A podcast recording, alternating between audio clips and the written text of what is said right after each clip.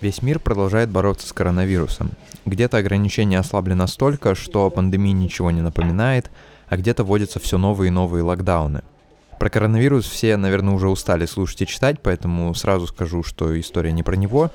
Но тем не менее, примерно сразу же после начала пандемии все начали говорить, что выход из нее возможен при создании вакцины. В мае 2021 года, когда я записываю этот выпуск, по всему миру вакцин порядка 10.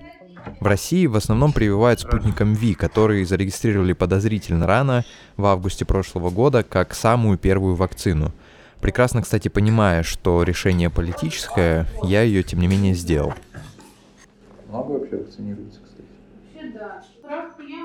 Мы еще какое-то время пообщались с медсестрой, в частности, насчет сертификатов, но вот э, вы могли услышать, что она сказала, что вообще довольно много людей прививается. Видимо, медсестра говорила насчет конкретного медучреждения, где прививался я, или, может быть, просто не владеет статистикой, потому что, согласно статистике, опять же, в России прививается очень мало людей. Также в мае 2021 года, согласно статистике НИИ Роспотребнадзора, в России полностью привито около 10 миллионов россиян, а всего сделано 25 миллионов прививок. Это, я так понимаю, те, кто получил только первую дозу прививки.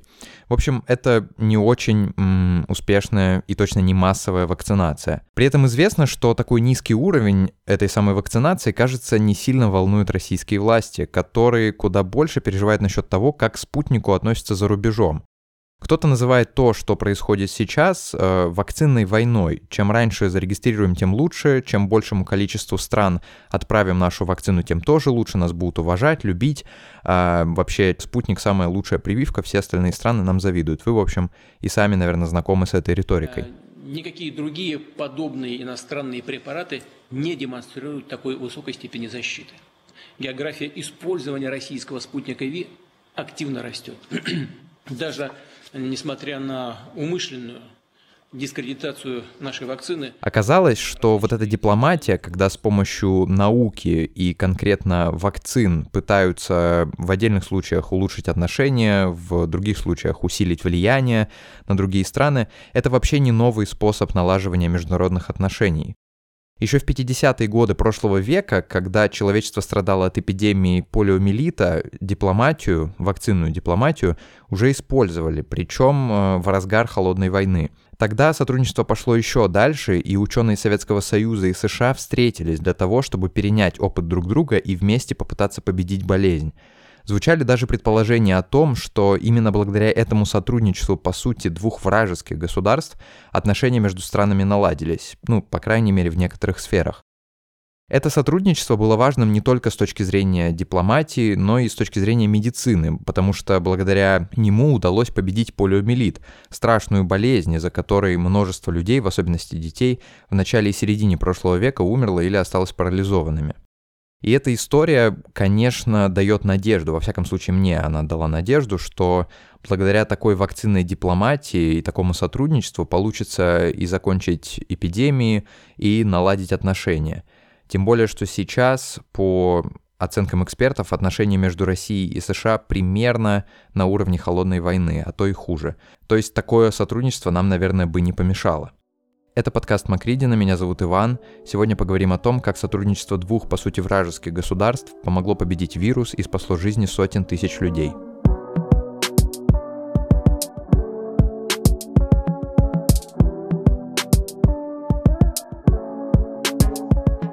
Несмотря на то, что когда говорят про эпидемию полиомиелита, имеют в виду чаще всего 20 век, известно, что сама болезнь появилась очень давно – Найденные древнеегипетские барельефы, например, подтверждают, что от полиомиелита страдали еще в 1500 году до нашей эры. На этих барельефах были изображены египетские жрецы, ноги которых изуродованы болезнью, очень похожей на полиомиелит. При изучении костей и египетских мумий археологи также обнаруживали изменения костей, характерные для полиомиелита, и при этом долгое время, спустя даже вот после тех найденных египетских барельефов, полиомиелит проявлялся изредка, и он даже не имел такого названия. Вот, например, в 1789 году английский врач Майкл Андервуд назвал болезнь слабостью нижних конечностей. Несмотря на такое отличающееся название, Майкл Андервуд, по сути, дал первое клиническое описание полиомиелита. В 1840 году немецкий ортопед Якоб Гейне, обобщив результаты наблюдений более чем за 200 больными, выделил полиомиелит как отдельную болезнь и назвал ее детским спинномозговым параличом. Уже позже, в начале 20 века, была доказана инфекционная природа заболевания и выделен вирус полиомиелита, собственно, полиовирус. Первые вспышки полиомиелита регистрировались в основном в США. 17 июня 1916 года в Нью-Йорке была объявлена эпидемия – Власти пытались бороться с ней, вешая на дома заболевших объявления о том, что здесь живут, ну, в общем, заразные люди, семьи, в которых были больные, помещались в карантин, в Нью-Йорке были запрещены массовые мероприятия, закрытые кинотеатры, бассейны, другие общественные места. В общем, довольно известная нам с вами, теперь известная нам с вами история. Всего в тот год полиомиелитом в США заболело более 27 тысяч человек. Из них умерло более 6 тысяч человек, в том числе более 2 тысяч в самом Нью-Йорке. Подавляющее большинство умерших, почти полторы тысячи человек, были детьми в возрасте до 5 лет. Тысячи переболевших остались парализованными до конца жизни. После первой эпидемии вспышки полиомиелита стали повторяться в США ежегодно. Летом 1921 года в Нью-Йорке погибли 2000 человек, около 7 тысяч остались также парализованными до конца жизни. Кстати, несмотря на то, что полиомиелит в основном поражал детей, заражались им и взрослые люди, вот как раз во время эпидемии 21 года, сто лет назад, а, одним из пострадавших был помощник морского министра Франклин Делано Рузвельт, тот самый, который в будущем стал президентом США. Рузвельту было всего 39 лет. Красивый, статный мужчина в самом, простите за банальности, расцвете сил, был вынужден до конца жизни передвигаться на инвалидном кресле. Я, кстати, до этого выпуска не знал, что Рузвельт был парализован, и при подготовке вспомнил про Ялтинскую конференцию, может, помните такую, где встречались Рузвельт, Черчилль и Сталин.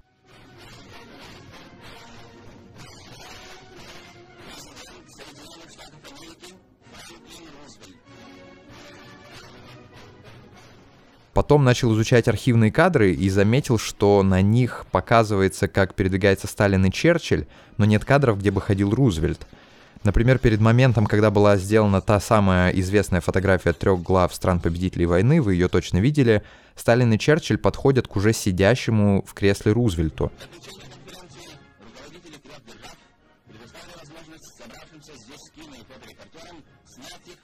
Оказывается, что президент Рузвельт тщательно скрывал тот факт, что болел и передвигался не самостоятельно, и вот в интернете я нашел лишь один кадр, где Рузвельта катят в инвалидном кресле.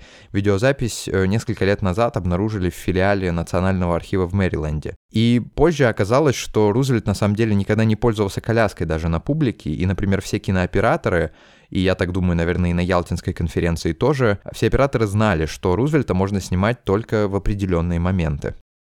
Но вообще Рузвельт очень важный для истории с полиомиелитом человек, потому что, несмотря на то, что он как бы хранил в секрете свою болезнь, он сделал очень много для лечения полиомиелита, организовав фонд по борьбе с ним.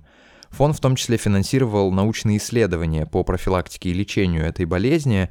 А, он продолжил, фонд продолжил существовать и после смерти Рузвельта в 1945 году, и благодаря нему удалось изобрести первую вакцину от полиомиелита.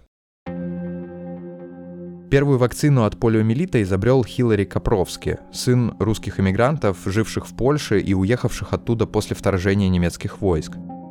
В 1944 году, когда фонд Рузвельта вовсю инвестировал в научные исследования, Капровский работал в американской лаборатории Ледерле. Собственно, работая там, он и разработал первую вакцину от полиомиелита. Она была жидкой, по вкусу напоминала рыбий жир, и сначала Капровский испытал ее на обезьянах, потом на себе, и когда понял, что она безопасна, он был готов провести тестирование на группе людей. Это было в 1950 году. Вакцину в итоге ввели 20 детям из психиатрической больницы. По официальной версии, руководство больницы обратилось с просьбой о вакцинации, опасаясь эпидемии полиомиелита, а тогда, согласно законодательству, разрешение властей требовалось только на продажу лекарственных препаратов, но не на их тестирование, что, кстати, довольно странно. Из 20 детей у 17 появились антитела к полиомиелиту, у троих оставшихся, как выяснилось позже, антитела уже были, и при этом побочных эффектов не проявилось ни у одного. Несмотря на успех, пускай на небольшой группе, а, год спустя на встрече вирусологов коллеги высказывали свои претензии к Капровске, но интересно, что претензии были вызваны даже не тем, что Капровский опробовал вакцину на ну прямо скажем, психически нездоровых детях, а тем, что вакцина была живой. И здесь надо немного углубиться в вакцины и то, какими они бывают, потому что это важно для дальнейшей истории. Но сразу скажу, что это было несложно, даже я понял. Вообще вакцин много всяких разных видов, но нам э, нужно разобраться с двумя из них. Есть так называемые живые вакцины, они изготовляются на основе ослабленных штаммов э, вируса. При этом важно, чтобы у этих штаммов была стойко закреплена безвредность. Вакцинный штамм после введения размножается в организме привитого и вызывает вакцинальный инфекционный процесс. У большинства привитых э, вакцинальная такая инфекция, она протекает без выраженных клинических симптомов, потому что вирус очень ослаблен, э, и в итоге приводит к формированию, как правило, довольно стойкого иммунитета. Живые вакцины чуть-чуть забегая вперед, они более эффективны, чем убитые вакцины, но их сложнее доставлять в отдаленные, например, регионы, и нельзя долго хранить. Кстати, из-за этого живые вакцины стали делать, ну, как бы жидкими. И еще было одно решение, собственно, этот ослабленный живой вирус помещали в такую пленку в виде конфеты из аморфного вещества, которое напоминало карамель, и таким образом можно было, например, перевозить вакцину в отдаленные регионы. И собственно, как я и сказал до этого, убитые вакцины, инактивированные вакцины. Они приготовляются из микробов, которые выращены в контролируемых лабораторных условиях, а потом их убивают при помощи, например, термической обработки. В 50-е 60-е годы живые вакцины воспринимались как более опасные, ну потому что, по сути, живой вирус вводится в организм человека. Такой точки зрения придерживалось и руководство государственных структур здравоохранения, и простые люди – Именно поэтому, например, живой вакциной Капровски не удалось провести массовую вакцинацию в США. Более того, Капровский даже не получил заслуженной славы как человек, изобретший первую вакцину от полиомиелита, а скорее даже наоборот, потому что когда с помощью его прививки уже позже решили провести массовую вакцинацию в африканском Конго, впоследствии среди любителей теории заговора распространилось мнение о том, что именно из-за вакцины Капровски в Конго позже случилась эпидемия ВИЧ – Несмотря на то, что это утверждение кучу раз опровергали, репутация Капровски была испорчена. Но, кстати, поляки, судя по YouTube-видосам, которые я нашел, его очень любят до сих пор. Одновременно с Капровски над вакциной от полиомиелита в США работало еще двое ученых – Джонас Солк и Альберт Сейбин. Солк работал над убитой вакциной, которая воспринимается как менее опасная, а Сейбин над живой, которая воспринимается как более опасная. Спустя Несколько лет после изобретения первой вакцины Капровски, Джонас Солк в радиоэфире заявил, что убитая вакцина от полиомиелита создана.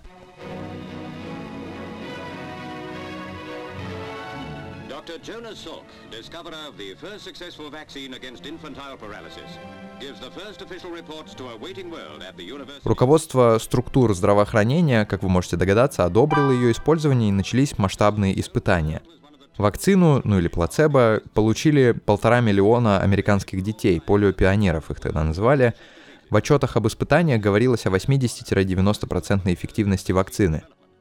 Другой ученый, Альберт Сейбин, в этот момент работал над живой вакциной, и в отличие от вакцины Солка, там не нужно было делать повторную вакцинацию, равно как и не нужно было вообще делать инъекцию, потому что вакцина Сейбина живая принималась через рот – но она опять же была живой, а значит менее безопасной в глазах большинства людей. Испытание вакцины Сейбин провел на собственных дочерях, а затем на добровольцах из числа заключенных одной из тюрем штата Агая. Врач обратился к осужденным преступникам с речью, попросив их помочь в борьбе с болезнью, которая убивала и калечила детей. Разрешение на масштабные испытания своей вакцины в США Сейбин так и не получил, живых вакцин боялись. Да и тем более, казалось бы, зачем нужна живая вакцина Сейбина, если есть убитая вакцина Солка, да к тому же одобренная и с подтвержденной эффективностью. Джонас Солк, создатель убитой вакцины, к тому моменту был уже национальным героем. Он, кстати, только повысил свою репутацию, когда, например, сказал, что не будет регистрировать патент на вакцину, несмотря на перспективу заработать многомиллиардное состояние. Он объяснял это желанием сделать вакцину глобальной, чтобы не было никаких ограничений по распространению прививки. А позже на одной из пресс-конференций, когда у него спросили, почему вы не захотели регистрировать вакцину, он сказал, ну, вы же не можете запатентовать солнце, как бы, наверное, намекая, что солнце светит для всех, прививка тоже должна быть для всех. Надеюсь, я его правильно, в общем, понял. Who owns the patent on this vaccine? Well, the, the people, I, I would say, there is no patent. This is... Could you patent the sun? Но в какой-то момент все изменилось.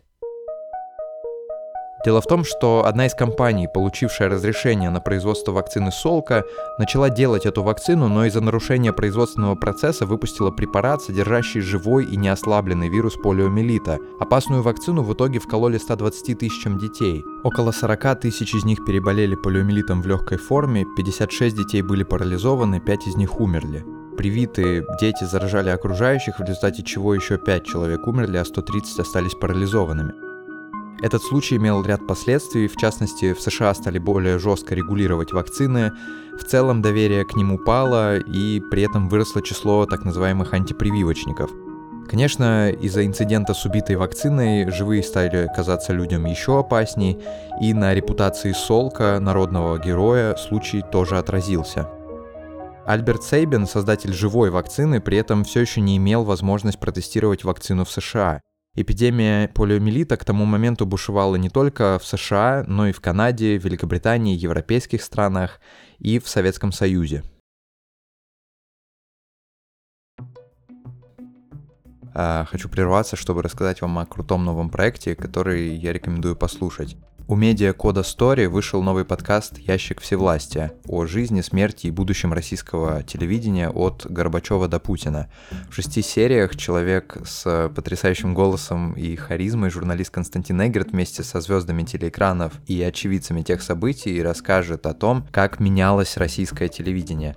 Я имею небольшое отношение к этому проекту, мы работали вместе с Кода Story, поэтому мне будет очень приятно, если вы перейдете по ссылке в описании, послушаете и подпишитесь на этот подкаст, оставите отзыв, расскажете о нем друзьям. Получился, правда, классный документальный подкаст про Россию и телевидение. Больше трех десятков лет оно в каждом доме, каждый день показывает какую-то свою историю России. И временами эта история совпадает с реальностью. Меня зовут Константин Эггерт. Я и Код Истори представляем подкаст «Ящик всевластия. Жизнь, смерть и будущее российского телевидения». Это субъективная история ТВ от Горбачева до Путина. Раз в неделю, в течение шести недель, мы вместе будем идти от года к году, вспоминать звезд экрана, политические драмы и скандалы. Для меня это не только история страны, но в чем-то и история моей жизни. Первый эпизод о коротком эксперименте по созданию независимого телевидения Советского Союза и о том, чем он закончился, выходит 20 мая. Подписывайтесь, чтобы не пропустить новые эпизоды.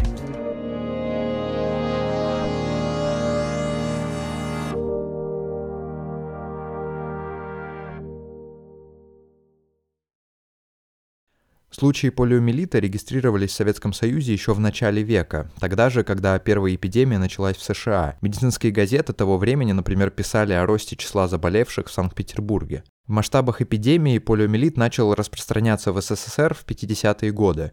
РИА Новости, например, приводят статистику о том, что в середине десятилетия в Союзе регистрировалось от 10 до 13,5 тысяч заболеваний полиомиелитом, а к 1958 году заболеваемость достигла 10 случаев на 100 тысяч населения. При этом, несмотря на то, что заболеваемость и даже вспышки полиомиелита в республиках СССР случались, например, в Прибалтике, полиомиелит долгое время не стоял на повестке так остро, как в США или Европе – но к 50-м годам полиомиелит, конечно, начали изучать, и в СССР тоже.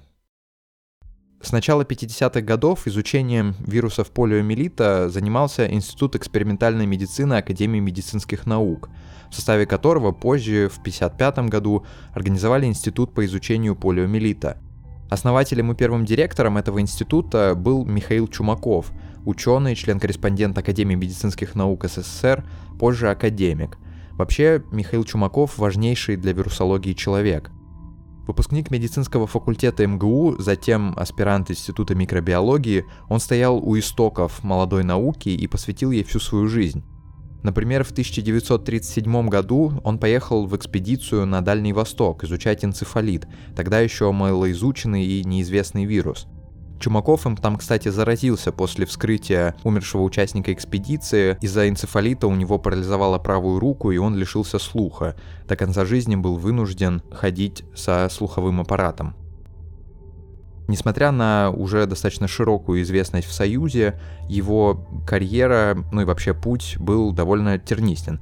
А, потому что, например, в начале 50-х он получил сталинскую премию, но как раз из-за Сталина почти потерял все. В тот момент началась борьба с космополитизмом и дело врачей.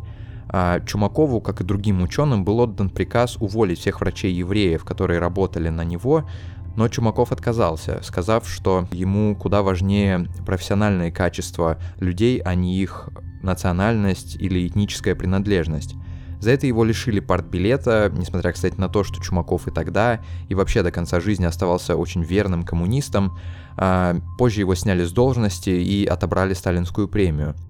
Но наступил 1953 год, развинчивание культа личности Сталина, Чумакова восстановили в должности, дали возможность работать, а впоследствии вернули портбилет. Полиомиелит к тому моменту уже активно изучали в Союзе. Например, Чумаков вместе со своей женой Мариной Ворошиловой, тоже вирусологом, ездили в Сухуми, чтобы ставить эксперименты с полиомиелитом на обезьянах сухумского питомника. Сначала эксперименты проходили не очень удачно, обезьяны не подхватывали полиомиелит, но в какой-то момент все-таки заболело несколько животных – Дошло до того, что болезнь подхватила и сама Ворошилова по случайности и их новорожденный сын, которого она кормила грудью. Сын быстро поправился, а вот Ворошиловой парализовала ноги, врачи даже опасались за ее жизнь. К счастью, все обошлось, благодаря упражнениям Ворошилова сначала ходила с костылями, потом с палочкой, а потом и без нее. Полиомиелит тем временем становился все более серьезной проблемой для Советского Союза. Болело и погибало много детей. Разработкой вакцин тоже занимались, но был необходим обмен опытом. Советские вирусологи вообще преуспевали в этой науке, но все же было решено отправить их туда, где и вакцины уже разработаны, и в целом с полиомиелитом борются дольше. Это, конечно, Соединенные Штаты Америки. Здесь очень важен контекст. Это 50-е годы, холодная война, гонка вооружений. Это время, когда в США вовсю идет так называемая охота на ведьм, движение макартизм, направленное против американски настроенных граждан. И антиамерикански настроенные — это, конечно, те, кто поддерживают идеи коммунизма. Обе страны вкладывали огромные деньги в военную промышленность. С 1945 года, например, США обладали атомным оружием, а в 1949 году СССР испытал атомный заряд. Баллистические ракеты, испытания термоядерного оружия, постоянные стычки и к концу 50-х то самое знаменитое выступление Хрущева в ООН с ботинком и так называемой Кузькиной матерью – а почему же этот халуй американского империализма выступает? Да, да. Не заглушить вам голос народа, голос правды, который звучит и будет звучать. Конец, могила колониальному рабству. Долой его и похоронить его чем глубже, тем лучше. В общем говоря, коротко, это очень нетипичное для сотрудничества время. Тем не менее, было решено ехать. Советские ученые получили все необходимые допуски, разрешения, прошли, наверное, не одну стадию разных переговоров, и в итоге отъезд был назначен на 18 января 1956 года. Советские газеты написали о том, что экспедиция из ученых-медиков выехала в США для изучения методов борьбы с полиомиелитом. В США отправились четыре человека – Чумаков, его жена Ворошилова и другой ученый-вирусолог Анатолий Смородинцев. Помимо них был еще некто Л. Лукин. Как потом оказалось, Лукин или Лукин, ну ладно, э, Лукин был сотрудником КГБ, и тогда и при дальнейших экспедициях это было распространенной практикой. Ко всем важным поездкам советских людей за рубеж был представлен сотрудник госбезопасности, ну вот как бы чего не вышло в общем. В некоторых источниках, кстати, также говорится, что Лукин, хотя вряд ли, конечно, это его настоящая фамилия, вез в США 200 тысяч долларов на тот случай, если придется купить медицинское оборудование. К слову, Марина Ворошилова, гражданская жена и мать троих детей, стала Чумаковой из, опять же, тех же соображений, как бы чего не вышло. В СССР подумали, что трое детей и так неплохая гарантия возвращения в США, но все же решили перестраховаться. В Штатах Чумаков и другие участники экспедиции провели несколько месяцев, успели познакомиться с врачами и с Джонасом Солком, создателем убитой вакцины, и с Альбертом Сейбиным. К слову, Альберт Сейбин и Чумаков даже подружились друг с другом, несмотря на то, что Чумаков почти не говорил на английском, а Сейбин почти не говорил на русском. Да и вообще все те, кто встречал Чумакова и других советских ученых во время их поездки в США, всегда приятно удивлялись э, ими. Например, Чумаков, согласно воспоминаниям, был веселым, громогласным и очень обаятельным человеком, а его жена Марина спокойной и рассудительной, знала несколько иностранных языков. Они были, конечно, совсем не похожи на суровых партийных шишек, которых обычно посылали в загранкомандировки, и вот которые строили из себя э, непонятно что. Интересно, кстати, что Чумаков на разных совещаниях и встречах с сотрудниками госорганов э, говорил, что вообще мы хоть и приехали сюда изучать ваши методы борьбы с полиомиелитом, но сама болезнь не представляет серьезной проблемы в Советском Союзе, что, конечно, было неправдой. И да, несмотря на то, что советские вирусологи как бы номинально ехали изучать вакцину Солка, убитую в США, им удалось э, изучить и вакцину Сейбина, как раз когда Чумаков познакомился с Сейбином и сдружился. Ее, как вы помните, не разрешили использовать в США из соображений безопасности. В конце поездки, взяв вакцину Солка и купив медицинского оборудования на несколько сотен тысяч долларов, Чумаков и компания вернулись в СССР, и в том же году было налажено производство вакцины Солка. Перед возвращением, кстати, Чумаков предложил своему американскому другу Альберту Сейбину, создателю живой вакцины, приехать в СССР. После нескольких месяцев допросов ФБР Альберту дали разрешение, и летом 1956 года он смог приехать в Союз. По возвращении в США он обратился в Госдепартамент за разрешением отправить в Советский Союз живые штаммы вируса полиомиелита – и несмотря на опасения, что Советский Союз использует их для создания биологического оружия, разрешение все-таки было выдано.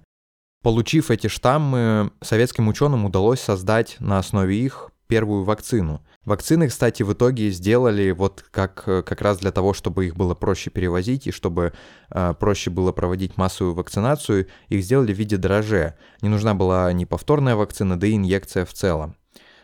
Исследователи из Института по изучению полиомиелита и Института экспериментальной медицины начали их проверку. А сначала вакцину, как водится, проверили на себе, потом на родных.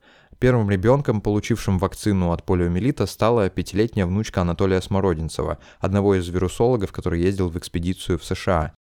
А дети Чумакова тоже получили живую вакцину, и как потом они уже сами вспоминали в дальнейших интервью, никто даже не сомневался в ее безопасности, как бы все считали, что это правильное дело, которое нужно сделать. Более того, Константин Чумаков, он, кстати, тоже вирусолог, сын Михаила Чумакова, вспоминает, что его вакцинировали и, вак- и вакциной Солка, и потом вакциной Сейбина, и родители также были уверены, что и та, и другая абсолютно безопасны, и они прекрасно понимали опасность полиомиелита и, и верили, что вакцина защитит их детей от болезни. Однако с массовым клиническим испытанием живой вакцины Сейбина в Советском Союзе возникла ровно та же проблема, что и в США. Партийные чиновники не верили в ее безопасность, потому что она ведь живая. Но здесь, как ни странно, помогло свойство тоталитарного государства.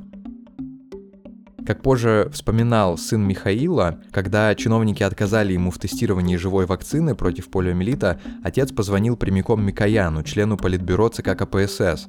И Микоян сказал, что куда важнее побороть болезнь, поэтому дал добро на использование вакцины.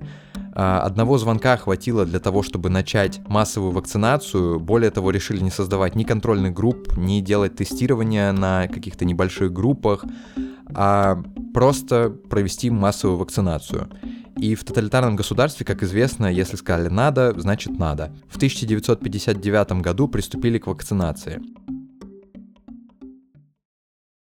Начали с Литовской и Эстонской ССР, они пострадали от полиомиелита сильнее всего – в итоге потребовалось чуть больше года, чтобы привить все население СССР младше 20 лет, а это 77 миллионов человек. Позже Дэвид Ашинский, профессор истории Техасского университета, он написал книгу про эпидемию полиомиелита в Америке.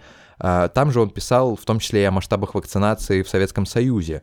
Он говорил, что а, сама вот эта массовая вакцинация была похожа скорее на военную кампанию, потому что центры по вакцинации были открыты в школах, детских садах, больницах, заводах. Родителям просто говорили, куда и когда приводить ребенка.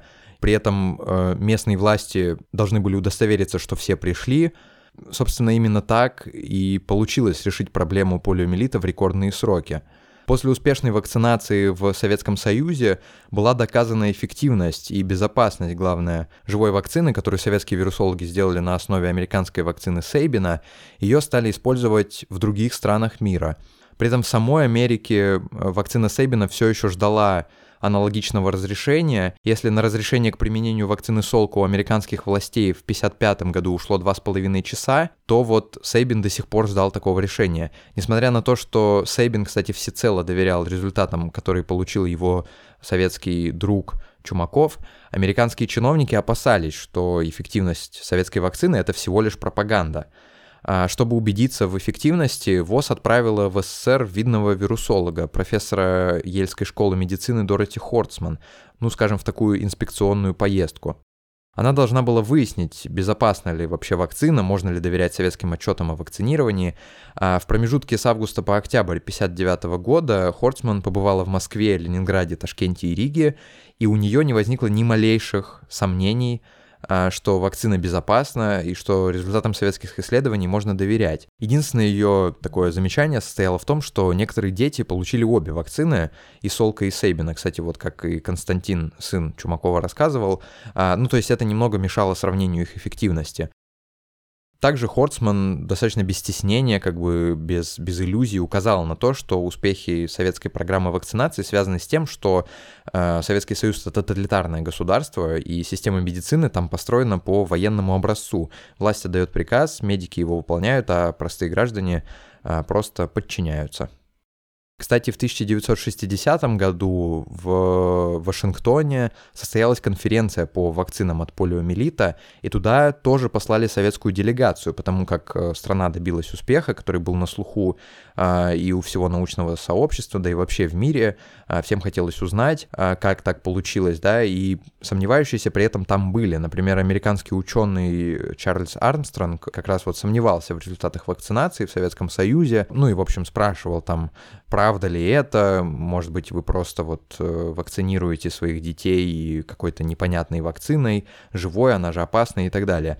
Но один из делегатов ему ответил, э, сказав, я уверяю вас, что Советский Союз любит своих детей и переживает об их здоровье так же, как переживают люди Соединенных Штатов и любой другой страны мира. Делегации аплодировали стоя. В 1961 году, через год после конференции, вакцина Сейбина была разрешена для применения в США, и вскоре во многих странах мира она сменила вакцину Солка. Благодаря тому, что Советский Союз как бы опередил Соединенные Штаты с разрешением на производство живой вакцины, пускай и той, созданной на основе американской вакцины, а, советскую вакцину начали активно экспортировать. Около 100 миллионов доз ежегодно уходило более чем в 60 стран Европы, Азии и Америки – отдельно вот можно отметить, что 13 миллионов доз живой вакцины из СССР доставили в Японию, где ситуация с полиомиелитом была особенно плохой. Там люди даже выходили на протесты, потому что правительство отказывалось покупать вакцину, говоря, что ситуация с полиомиелитом не слишком серьезная. А, но Советский Союз поставил э, вакцину э, в Японию, и благодаря ней эпидемию довольно быстро удалось победить. В 70-е годы случаи заболевания полиомиелитом в СССР становились все более редкими. В 80-е и 90-е годы вспышки полиомиелита фиксировались в Дагестане и Чечено-Ингушской республике. А, к 1993 году уровень заболеваемости в России составлял 0,2 случая на 100 тысяч населения, а в 2002 году ВОЗ сертифицировал европейский регион, и в том числе Россию, как территорию, свободную от полиомиелита, несмотря на то, что единичные случаи заболевания все-таки отмечались в России после этого. Почти полная победа над полиомиелитом была одержана и в общемировом масштабе. Например, в 2012 году в мире было зафиксировано всего 223 случая заболевания, а в 2019 году 95. При этом в мире сейчас до сих пор живет около 20 миллионов человек, которые стали инвалидами, переболев полиомиелитом давно, в 20 веке. Если в развитых странах практически все они ну, лица пожилого возраста, то в развивающихся странах есть и молодые инвалиды, чаще всего дети из бедных семей, живущие в труднодоступных районах, например, Афганистана и Пакистана. За научную разработку, организацию массового производства и внедрение в медицинскую практику живой э, противополиомиелитной вакцины Михаилу Чумакову и Анатолию Смородинцеву в 1963 году была присуждена Ленинская премия. К сожалению, после того, как полиомиелит был побежден в СССР, надобность в Чумакове и в других ученых-вирусологах, занимавшихся полиомиелитом, отпала. Им дали показать, что нет незаменимых людей, даже несмотря на то, что они сделали, даже несмотря на все премии. Чумакова понизили в должности, заморозили исследования вакцины против кори. Он умер 11 июня 1993 года, похоронен на Троекуровском кладбище Москвы.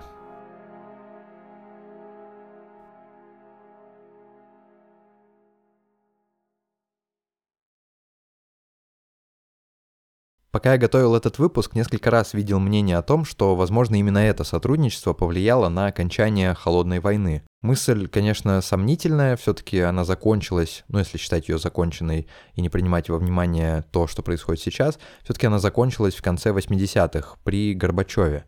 Но точно можно сказать, что это полезное, плодотворное и качественное сотрудничество какие-то камни сдвинуло.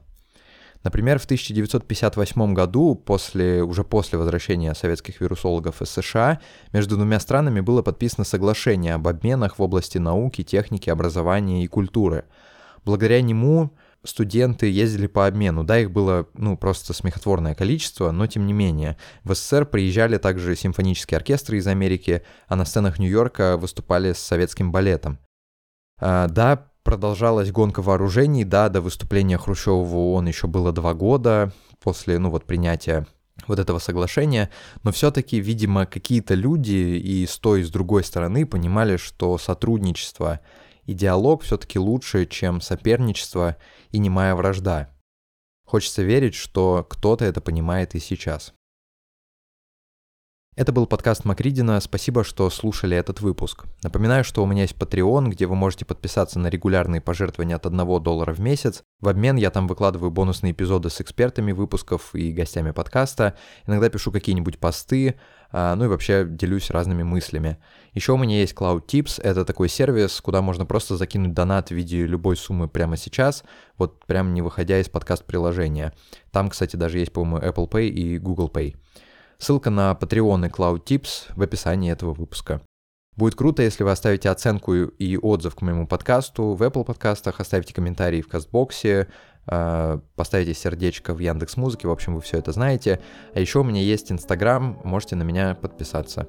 Кажется, я ничего не забыл, поэтому до следующего выпуска.